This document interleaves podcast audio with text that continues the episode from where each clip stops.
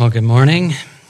Please open your Bibles to John chapter 12, beginning in verse 12. We begin this Holy Week as a reminder that we mark time as Christians not by the calendars of this present world. We mark time not by the sports, we mark time not by the political calendars, we mark time not by our work schedules, but we mark time by the calendar of the church, the church's calendar that redirects us in these seasons like this to where to be looking, to where to be resting in. And I want to encourage you that as we walk through Holy Week this week, and Monday, Thursday comes, and then Good Friday comes, and then som- what I'll call somber Saturday, and then Easter comes, make it intentional for you and your family. Don't just rush ahead and all the other things that are coming your way, every which direction. Stop and allow the church, the ancient church, to dictate how you think through this week and in the patterns of what God wants you to, to walk through as we think about what happens here through this week. So, would you please stand with me as we mark time by beginning with Palm Sunday and John chapter 12. Beginning in verse 12. The next day, the large crowd that had come to the feast heard that Jesus was coming to Jerusalem. So they took branches of palm trees and went out to meet him, crying out, Hosanna! Blessed is he who comes in the name of the Lord, even the King of Israel. And Jesus found a young donkey and sat on it, just as it is written, Fear not, daughter of Zion. Behold, your king is coming, sitting on a donkey's colt. Then down to verse 20. Now, among those who went up to worship at the feast were some Greeks. So these came to Philip who was from Bethsaida in Galilee, and asked him, Sir, we wish to see Jesus. Philip went and told Andrew.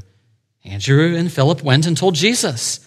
And Jesus answered them, The hour has come for the Son of Man to be glorified.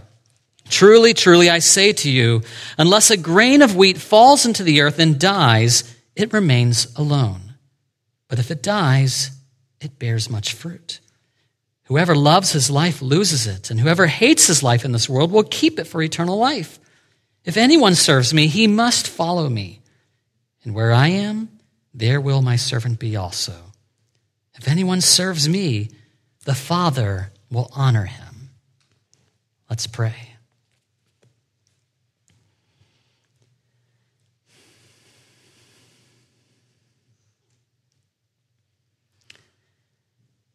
Father, Speak to us now through these holy scriptures.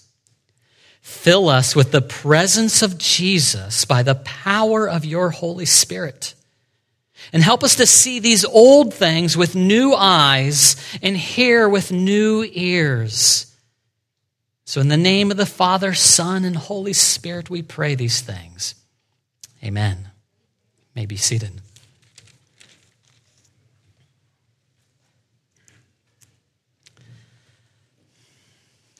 So, in this scene, this opening scene of Palm Sunday, you see that the crowd was a buzz, loud, raucous in some sense. Jesus left Bethany, which was just a, a few miles to the east of Jerusalem. If you can imagine a map, just to the east of Jerusalem, there's Bethany. He, he leaves and he begins this kind of arduous climb up a steep path to get to the top of the mountain that overlooked Jerusalem from the east, the Mount of Olives. Some of you have been there and remember this. The paths to Jerusalem are not easy, are they? Rocky and, and dusty. You could imagine the, the donkey that that carried Jesus, uh, you can imagine this donkey just kind of kind of slipping and, and trying to put its feet down on the road and without stumbling. And then when Jesus uh, comes to the top, he, he looks out. What does he see? He looks out and he sees the multitudes streaming down the hill of the Mount of Olives. And they're all crammed together coming to Jerusalem, sandwiched together, thousands upon thousands, just flowing down this hill and then slowly going up to the temple area. Even as he's standing there, he could probably see just the, the glint of the gold from the temple, just kind of blinding everybody who's coming down this mountain. And then Jesus, Jesus begins to descend down. But something peculiar happens at this moment that we need to pay attention to. This, this feast called the Passover celebrates the kingship of God. It celebrates Israel's uh, God coming as king to rescue his people from bondage in Egypt. It celebrates Israel's God taking the people through the Red Sea, the victory over Pharaoh's armies and the victory over the sea waters. And it celebrated the, the promise that was held up by the prophets that God would once again rescue his people and be their God, and they, God's people. So it, it wasn't unusual to hear people singing songs of the kingship of God on the way to this feast. As the multitudes are going, they're just singing and shouting. See, they had suffered under devastating oppression and injustice. Few had much property or, or belongings of their own. Few had any rights at all. And the people were, they were eager they're marching down this road. They were eager for God to return as king and, and to make things right again, to do away with the oppression, to do away with their weariness, to do away with their sin that kept them from seeing the kingship of God and experiencing it. So they, they kind of mournfully sang with, with hope for a better day. But as, as Jesus descended and, and the songs were sung, the crowd suddenly turned their songs toward him. They turn them toward him. You need to kind of feel how shocking this is in this moment. And they say, Hosanna. They're looking at him. Hosanna. Blessed is the one coming in the name of the Lord, even the King of Israel. By, by referring to Psalm uh, 118 and uh, Zechariah 9 9. John here underlines that the, that the crowds, they, they see Jesus coming down the mountain as a sign that God, Yahweh, was returning to become king. They, they identify kind of all their hopes about God with Jesus the Nazarene. There's, there's so much hope in this moment, so much expectation on the mountainside. You can nearly just feel it in the air, the buzz. And this spelled hope to their weary hearts. It spelled hope that God was on the move. And that means hope for us too this morning. Like the crowds, we're waiting for God to do something.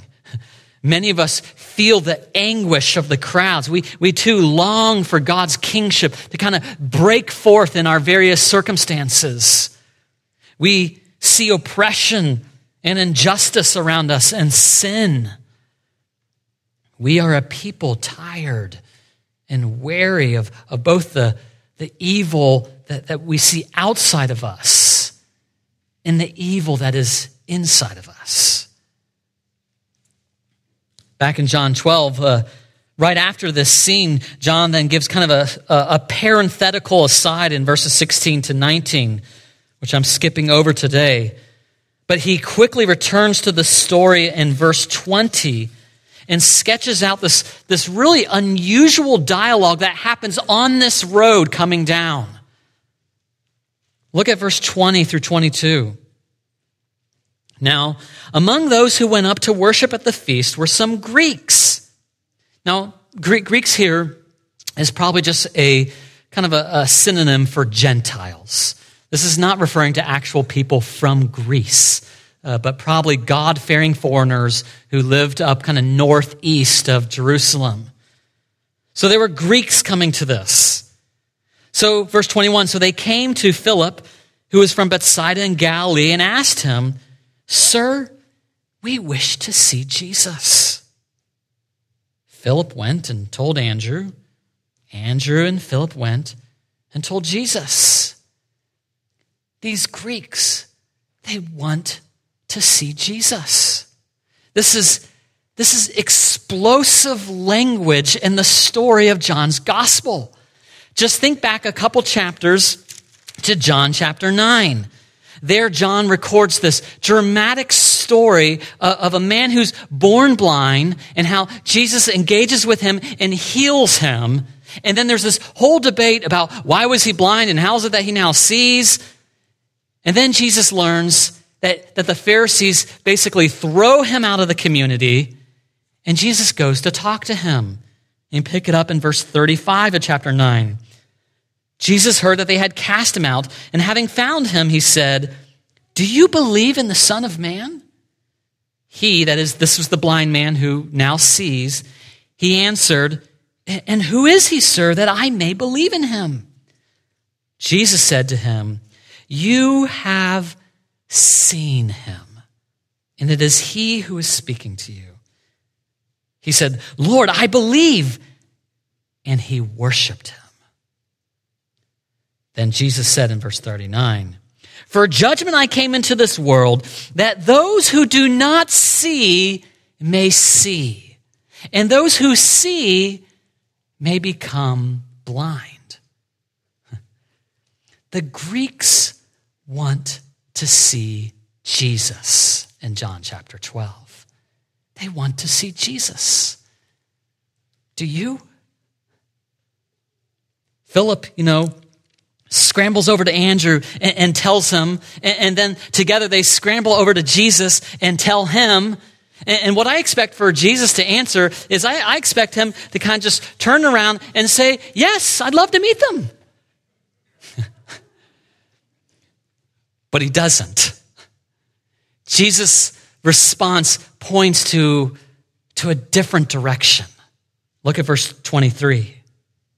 And Jesus answered them, The hour has come for the Son of Man to be glorified. Now, you could just imagine the disciples. they come and say, Hey, the, the Greeks want to meet you. And he turns around, The hour has come for the Son of Man to be glorified. And they're just kind of like, Oh no, here we go again.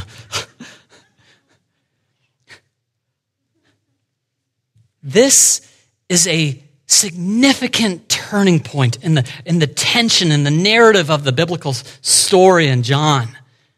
At the beginning of the gospel, in John chapter 2, Jesus and his mother goes to a wedding, right, at, in Cana. And what happens? The, the wine runs out, and his mother then comes to him and seems to kind of expect that he's going to do something about this. But Jesus responds how? He says, My hour has not yet come. Then, as the book progresses, two times people come and, and they want to arrest Jesus in chapter 7 and chapter 8. But John says, as kind of a narrative aside, he says that the hour of Jesus had not yet come, and so they couldn't arrest him. But now, in chapter 12, now it does. Now it does. Here in the, in the march down the Mount of Olives and up to the Temple Mount, Jesus suddenly declares the hour has come for the Son of Man to be glorified. What, what is this hour? It's his hour to be, to be glorified. Jesus is again inserting his, his own story into the middle of the Passover story, into the middle of the Exodus story. It's, it's not an accident that Jesus uses this, this very same language to declare what he's about. The language of to glorify first appears in the Old Testament in a most significant place, and that's in Exodus chapter 15. Just after God rescues his people and takes them out of Egypt, Moses turns in chapter 15 and sings a song. The great song of Moses. And he sings about how God rescues his people and is glorified. That is, he says, he becomes king. To be glorified in the Old Testament is to become king, King Yahweh. And the very language of glorified immediately triggers for the listeners this great act of God becoming king in the Exodus. This was language that was already in use at the time of Jesus and other Jewish writings. Where, where these great kind of Jewish heroes of the time use this language when they overthrow their captors and become independent again. This language symbolized to the Jews a sort of second exodus going on. So Jesus turns when the disciples ask about the Greeks. And, and there's all this expectation that now, maybe now, somehow, Jesus' hour is here and he's going to be enthroned as king, and the people will, will celebrate and, and dance in the streets, and, and the Romans are going to be driven out. But, but his hour does not come when Jesus is being crowned as a king on a throne. But instead, he declares the hour has come when Jesus is instead on his Passover road that leads to crucifixion. Look at verse 24. Right after he says this, he says, Truly, truly, I say to you, unless a grain of wheat falls into the earth and dies, it remains alone. But if it dies, it bears much fruit. Whoever loves his life loses it. And whoever hates his life in this world will keep it for eternal life. See, whenever Jesus says in John, truly, truly, it means get ready for something staggeringly unexpected. Again, the disciples going, uh oh, as he says, truly, truly. There, there's a sense here that Jesus, what Jesus is getting at is that if the Greeks are going to see Jesus, if we are going to see Jesus, we're only going to be able to see him if he takes this very unexpected road to crucifixion. This is not what the disciples expect to hear after all this language about kingship and glory.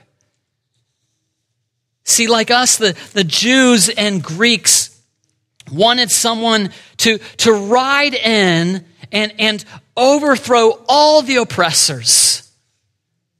They wanted power and might and, and political wins, revolution. This was the satanic desires that drove the people in Jesus' day and still drives us today. Just just look at the, at the political climate on both the left and the right. Or just look at the much closer at home, the, the anger and frustration in our own hearts. But this is not the path that takes Jesus to victory, is it? His path, he says here, is like a grain of wheat falling into the earth and dies. What? This doesn't sound like a king. This doesn't sound like the, the God of Israel they're celebrating, who's supposed to rise up strong and mighty and, and defend us at all costs. But he does. And it does cost everything. God's mission to become king again takes uh, the, this surprising turn in the biblical storyline. He answers injustice and oppression and sin by having his son be glorified through entering into the sorrows of the people and then dying himself. That's the path that Jesus was on that first Palm Sunday. He, he knew something that the crowds and the Jews and the Greeks forgot. He knew that, that if a grain of wheat falls to the ground and dies, it bears much fruit. He knew that the, the Greeks would only truly see him if he took this path and died so as to unleash a cosmic blast that, that ripples through the universe. A blast that, that bore much more wheat straws popping through the, than the rocky uh, dirt of Jerusalem. It was a blast that, that gave birth to the beginning of God pushing back the evil out there and the evil inside here. See, if Jesus had, had clung to his life and loved it more than the priorities of God, he would have been crowned king of Israel. he knew this. And Satan tempted him with it in the wilderness, if you recall. But he rejects this. He rejects that path, knowing that only by walking the path of crucifixion will God's kingship truly manifest itself in this world. And in doing this, Jesus turns everything upside down so that you and I can truly see him. The, the light of the glory of the gospel of Jesus has shone in our hearts only because he walked this path. We should marvel at that. Take glory in that. Pause this week and just think, wow. His, his response to the Greeks wanting to see him is very unexpected. But that's not all he does, is it? He goes one more step still. Look at verse 26. If anyone serves me, he must follow me. And where I am, there will my servant be also. If anyone serves me, the Father will honor him on, on his own path on Palm Sunday toward crucifixion. He beckons us to then come down this path and join him. For, for sure, not, not in, the, in the same way that Jesus does, as, as his path alone conquers our sin and the evil powers behind oppression and injustice. But the surprise of Palm Sunday and Jesus' march to Jerusalem is that Palm Sunday is our story too. Christianity is not safe. It never was. It's risky. And Jesus says here in verse 26, where I am, there will my servant be also. You know, on the one hand, that's, that's hugely comforting, isn't it? We will be with Jesus, Jesus at our side. But on the other hand, remember where he is saying this. As he walks on the path of crucifixion. And so, where he is, there will we be too. And he says this is the only way for us to truly see him. You know, we, we love all the the loud and, and glorious songs of God's kingship on Palm Sunday. The music is glorious and uplifting, but seldom do I want or, or choose the path that manifests God's kingship. And we discover here on Palm Sunday that the followers of Jesus are tasked with embodying the message of the gospel embodying the message of the gospel as a way to help recreate the world by the power of the gospel, which is what? The good news that, that God is setting all things right through the death and resurrection of his son. And so Jesus propels us forward in verse 26 to embody this by walking our own path of crucifixion. For some, maybe literally. And, and others, it's a call to die every day to our own desires, our own dreams, our own aspirations and our, our own kind of perceived rights. It's a call to do hard things, but the right things. Because Jesus did first. See, the, the true story of Jesus riding a donkey toward his death is an anchor for us as a people. It's why we rehearse it every year. It beckons us out to, to trust God without hesitation, without knowing how it's going to turn out. The, the road that God has you on right now might be your road to crucifixion. And so keep walking. Don't give up. Keep your eyes on the God man sitting on the donkey. For where he is, you will be. Like Jesus, followers of Jesus bear much fruit by reaching into the pain and suffering of others. This is going to look very different in different circumstances. Uh, a dramatic picture of this recently that I saw was, was seen in Burma, of all places, or, or called Myanmar often. You may be aware of how there's crowds just protesting the military takeover, all these crowds streaming out, and the military kind of fighting back. There was a scene in one area of Burma in which at one point there was a crowd with, with kids all in front marching along. And suddenly these soldiers kind of surrounded them and they all lifted up their machine guns and they were about ready to shoot with all these kids right in front. And you know what happened? Out from the wing, another building over to the side, a woman comes running across to the crowd. A Catholic nun. And she runs in front of the crowd and she gets down on her knees and raises her hands in front of the soldiers and begs them to shoot her instead of the children. That's exactly what Jesus does on the road to crucifixion.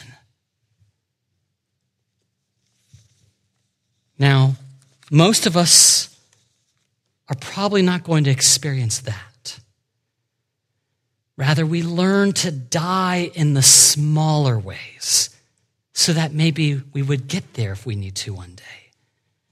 It might be dying to yourself by, by letting go of a grudge against someone else. Or every day, parents are called to, to join Jesus on the road of crucifixion by, by laying aside their wants, their prerogatives, to enter into the needs of their children. You know, don't doubt that, that what you do as a mom and dad is cosmic in scope. If you bear the message of the gospel every day to your kids as you die. You wake up and you die again each day.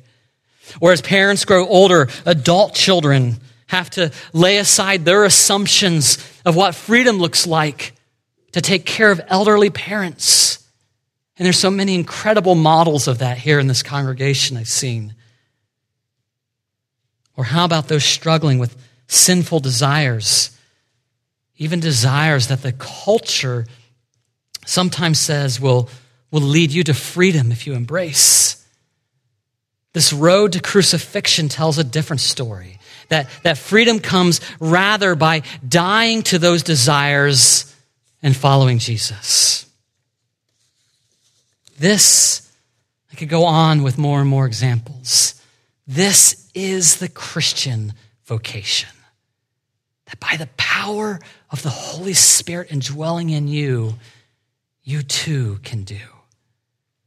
I urge you today, when you get home, here at the beginning of this Holy Week, to pause this afternoon and ask God, and then talk together as a family or talk with a friend and ask, what are those those hard things that God is calling us to do on our path that He has us on. Where do we need to die to ourselves? You know, the world is waiting still for a king. People, people are angry, right? Everywhere you go, just people are angry. I was telling my family the other day, I was at the gas station. The guy was started just yelling at me because I wasn't moving fast enough. I'm thinking, people are just angry, discouraged, and, and they're raging against, against the powers that they, they think are oppressing them. How do we give them the good news here on Palm Sunday? Not, not through a program. As much as I love programs, and they're good tools. Don't, though, wait for the church to, to set up a program to do these things for you. No. John 12 shows us that you, we, are the solution. You, O oh Christian, God has called to embody the message of the crucifixion path to those on the outside so that they so that they will see Jesus. Maybe though maybe you're wary. Maybe you're wary of following Jesus on this road. It's been a long year for many of us. Some of you have been enduring the same sin struggles for decades. Others have, have had to endure week after week, year after year, relational problems or, or being treated like a servant by ungrateful others. Still others have had to live with terrible illnesses or pain and, and wondered where does their road end? You hear these words in John 12 and, and you, you hear these things that we have to die again and again and again, and you think to yourself, when will it end? What does, what does Jesus have to say to you in this hour of glorification? Listen to verse 26 again. If anyone serves me, he must follow me. And where I am, there will my servant be also. And then hear this if anyone serves me, the Father will honor him. Listen really carefully to those words. These are, these are staggering words out of the mouth of Jesus. The Father will honor you. Your your labor in Christ is not in vain. The suffering that you have walked through is not in vain. The burdens you have carried on behalf of your children or your spouse or your parents or your coworkers or, or maybe total strangers, this is not in vain. The Father will honor you when you walk this road of crucifixion running after Jesus, who is ahead of you. He doesn't promise how things will turn out in the short term. That's, that's part of the mystery of God. But Palm Sunday and the triumphal entry of Jesus as King lays a, a down payment as a guarantee that God will make all things right one day. All will not be lost for those who have given up everything in following Jesus. And the Father, the Father will honor you. Let's pray.